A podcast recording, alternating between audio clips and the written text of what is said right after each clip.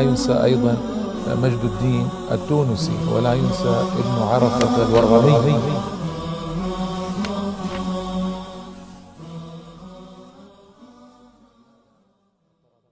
بسم الله الرحمن الرحيم. الحمد لله والصلاة والسلام على سيدنا رسول الله وآله وصحبه ومن والاه. أما بعد الإخوة والأخوات السلام عليكم ورحمة الله تعالى وبركاته. وأهلا وسهلا ومرحبا بكم في هذه الحلقة التاسعة والعشرين من برنامجكم شخصيات تونسية. وأذكر في هذه الحلقة أعمال رجال عظماء قدموا وضحوا وبذلوا وعملوا واجتهدوا وعملوا طاقتهم وما في وسعهم وأنجح الله كثيرا من تلك الجهود بفضله ورحمته ومنه.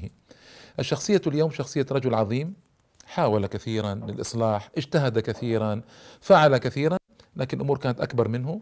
الأستاذ الكبير عبد, عبد العزيز الثعالبي رحمه الله تعالى.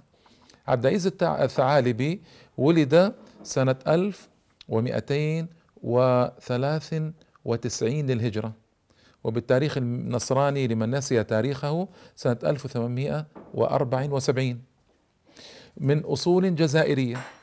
جده عبد الرحمن قاوم الاحتلال الفرنسي في الجزائر وضرب برصاصة في صدره وحاول كثيرا ما استطاع هجر الجزائر واستقر في تونس وعني بحفيده هذا عبد العزيز وعلمه القرآن وعلمه أمورا. هنا أيها الإخوة والأخوات يا أستاذ ما نستطيع الله يخليك. الصوت يدخل علينا. استريح استريح تعال بس. لا الأكل لا تشيل هم الأكل أخي. يكفيك فخرا أن في بيتك هذا يعني. الله يجزيك خير. جده عني به وعلمه القرآن واهتم به جدا. آه هنا يروي عبد العزيز الثعالبي قصة مؤثرة. يقول أنا عمري سبع سنوات وجدت أمي تبكي. قلت لها أمي لماذا تبكي؟ والطفل الصغير إذا رأى أمه, إذا رأى أمه تبكي يكون منظرا مؤثرا. قال ألم ترى الفرنجة قد مروا من هنا ولا يخرجون من تونس إلا بحرب؟ هي تقصد الاحتلال الفرنسي لتونس الذي وقع وعمره سبع سنوات فقط وعمر عبد العزيز الثعالبي. عبد العزيز الثعالبي نشأ في مناخ هذا الاحتلال البغيض و وهو في من من صغره حاول الإصلاح وحاول لبلاده الاستقلال. كان في فئة في تونس من المشايخ والفضلاء والكبراء تسير للأسف في ركاب المستخرب الفرنسي. ترى أنه لا فائدة من المقاومة. فئة أخرى من المشايخ والفضلاء كانوا قد اعتزلوا كل شيء. فئة ثالثة من المشايخ والفضلاء تحركوا وحاولوا. على رأسهم البشير بن مصطفى صفر وسالم بوحاجب ومجموعة والذين أسسوا المدرسة الخلدونية وحاولوا أن يفعلوا شيئا في البلاد. هنا عبد العزيز الثعالبي دخل مجال الصحافة لأن مثل القنوات الفضائية اليوم هي لسان الأمة ولسان الشعب. وأنشأ جريدتين وأغلق الجريدتين المستخرب الفرنسي. حاول عمل كذا ما استطاع ضيقوا عليه. أراد أن يسافر منعوه. هرب سرا إلى ليبيا الحدود ووصل طرابلس.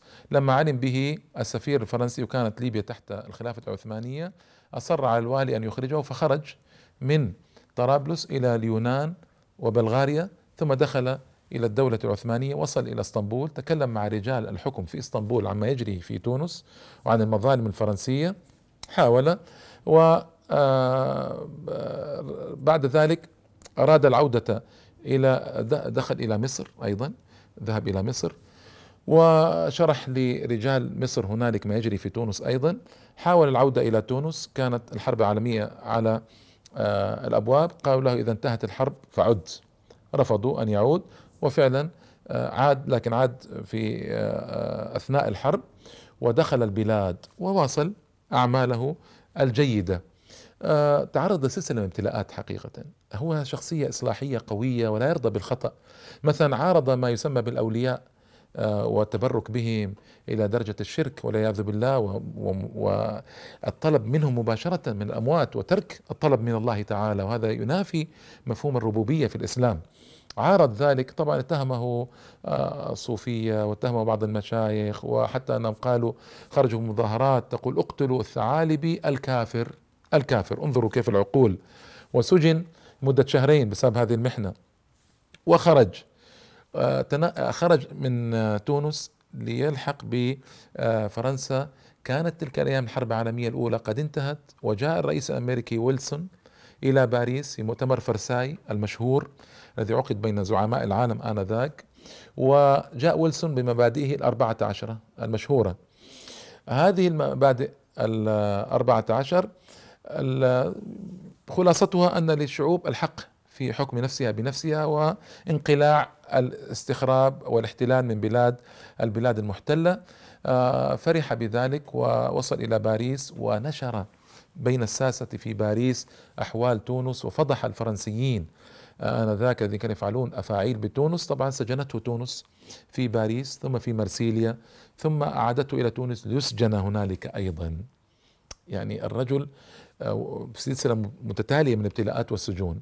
في 1341 آه، الهجرة 1920 أسس الحزب الدستوري في تونس وحاول طبعا لكن وقفوا في وجهه وقف في وجهه فرنسيون ووقف في وجهه للأسف حتى بعض رجال الإصلاح في تونس. هنا قرر آه، أن يخرج من تونس خرج سنة 1343 1923 في جولة استمرت 14 عاما. 14 عاما خارج تونس. كأنه يأس من إمكانية أن يتفاهم مع هؤلاء الفرنسيين وبعض رجال الإصلاح قاومه في تونس فخرج. خرج في جولة طويلة واسعة ذهب إلى الصين وسنغافورة. ما يعرف بسنغافورة يعني آنذاك. والهند وذهب إلى اليمن وذهب إلى المملكة قابل الملك عبد العزيز قابل الإمام يحيى في اليمن وصف اليمن وصفا جيدا ذهب إلى مصر تنقل في البلاد ثم استقر في العراق. العراق كرمته وجعلته مدرسا في جامعة آل البيت. فبقي مدرسا في جامعة آل البيت خمس سنوات. وبعد ذلك في سنة 1350 1930 بعد خمس سنوات من تدريس جامعة آل البيت في بغداد أرسلته العراق ليكون مشرفا على الطلبة العراقيين في القاهرة. قيل إن هذا الإرسال سببه سياسي أن وجدوا فيه زعيما كبيرا خطيبا مفوها. كما قال معروف الرصافي العراقي قال هذا أعظم خطيب عربي عرفه هذا القرن. لا إله إلا الله. ليتهم سجلوا حتى نسمع كلامه وخطبه. أعظم خطيب عربي في هذا القرن. هذا شهادة معروف الرصافي الشاعر المشهور والأديب العراقي. ربما أراد العراق أن يتخلص منه وكان ذاك تحت هيمنة الإنجليز أخرجوه إلى القاهرة بدعوى الإشراف على الطلاب العراقيين في مصر. هنا طبعا تعرف على رجال الأزهر وتعرف على محمد أمين حسيني آه، رئيس المؤتمر الإسلامي آنذاك وشارك في المؤتمر الذي أقامه الأزهر الملك فؤاد آنذاك لما سقطت أسقط الهالك أتاتورك الخلافة في تركيا. أراد الملك فؤاد أن يكون خليفة المسلمين في مصر. وشارك في المؤتمر الذي عقد آنذاك في, تل في بعد سنة من إلغاء الخلافة. الخلافة ألغي سنة 1300 وثلاث وأربعين ألف تسعمائة وأربع وعشرين. السنة بعد 1925 1345 شارك في المؤتمر الذي يقيم في مصر. وأيضا شارك في أول مؤتمر إسلامي أقيم في القدس سنة 1351 للهجرة 1930 للميلاد أول مؤتمر إسلامي للقدس انظروا من 85 سنة تقام مؤتمرات للقدس وإلى الآن ما رجعت القدس. نسأل الله أن يعجل برجوعها إلينا وفلسطين كلها إن شاء الله وكل بلاد الإسلام المحتلة. آه، بقي يدور ويستفيد منه الناس ويعطي تقارير برحلاته. مثلا شيخ الأزهر آه، أو محمد أمين حسيني رئيس المؤتمر الإسلامي طلب منه تقريرا عن الهند عن المنبوذين في الهند وعد تقريرا رائعا وبين فيه أن الحركة الاستقلالية في الهند قام بها المسلمون. أول ما قاموا لكن أسف غاندي خطفها. وغاندي وآل غاندي أداروا ظهرا من المسلمين بعد ذلك. وذكر ذلك آه، الكلام في تقرير رائع قدمه المؤتمر الإسلامي. لكن من ذا الذي يقرأ التقارير؟ ومن ذا الذي يبني على التقارير؟ ومن ذا الذي يتابع التقارير؟ فعبد العزيز الثعالبي ما شاء الله حاول محاولات رائعة في العالم الإسلامي. مثلا وصف الخليج وذكر أن الخليج له ثروة لا بأس بها من اللؤلؤ. لكن تجار الخليج لا يفيدون مجتمعاتهم بهذه الثروة بل يضعونها في المصارف الهندية. ولا يستفيد منها المجتمع. وذكر عبد العزيز الرشيد في كتابه تاريخ الكويت حسن الاستقبال الذي استقبل به عبد العزيز الثعالبي في في في الكويت. ذكر ذلك والاحتفالات التي أقيمت الثعالبي. الثعالبي يعني استمر هكذا سنة 1356 1937 قرر أن يعود إلى تونس. استقبله أهل تونس بثلاثين ألفا في الميناء. استقبالا رائعا جدا.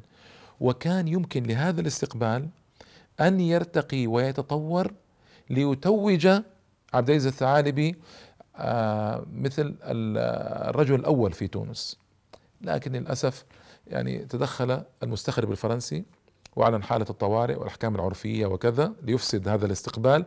تدخل رجال للأسف الشديد يعني كانوا يناوئون عبد العزيز الثعالبي في تونس. وأيضا عاجله المرض. وكانت الحرب العالمية الثانية على الأبواب أيضا. ما استطاع أن يصنع كبير شيء. المرض هده وكان يقيم في بيته. يأتيه الطلاب من الزيتونة ومن غير الزيتونة. يلقي عليهم محاضرات آه، يلقي عليهم مشاهداته. التي شاهدها في العالم الإسلامي. يرشدهم يدلهم.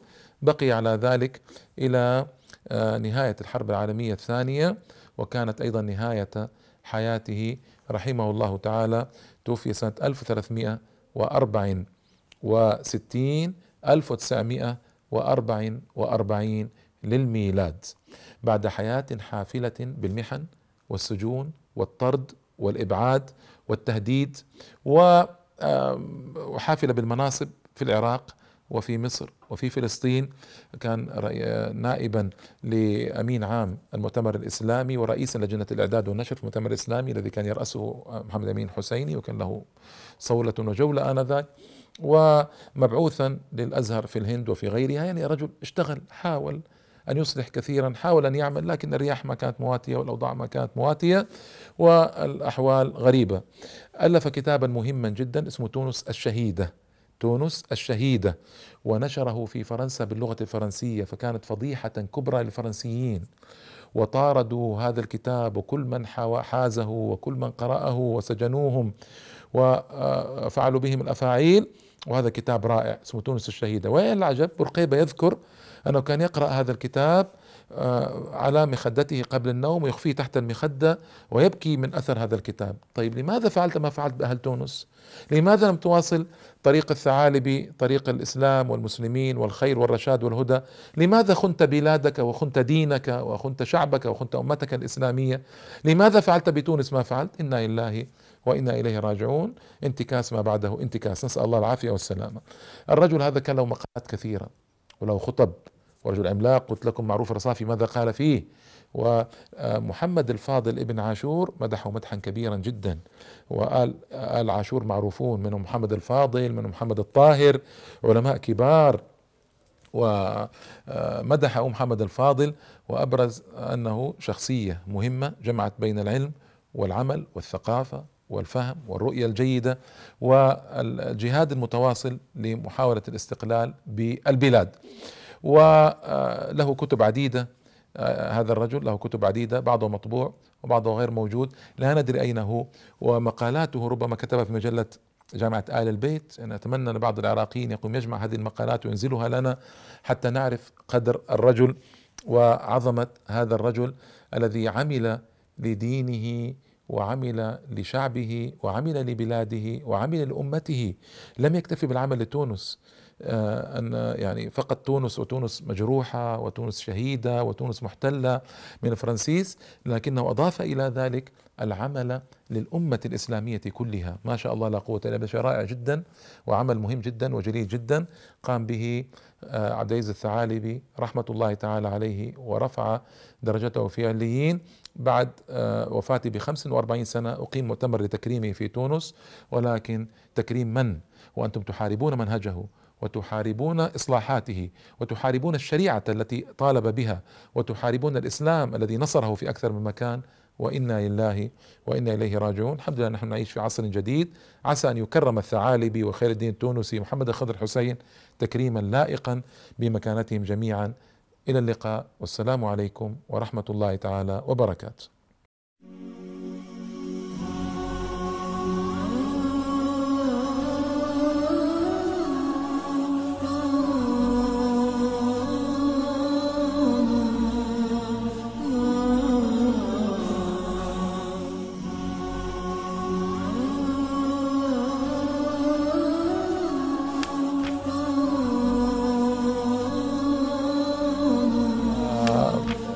ينسى أيضا مجد الدين التونسي ولا ينسى ابن عرفة الورغمي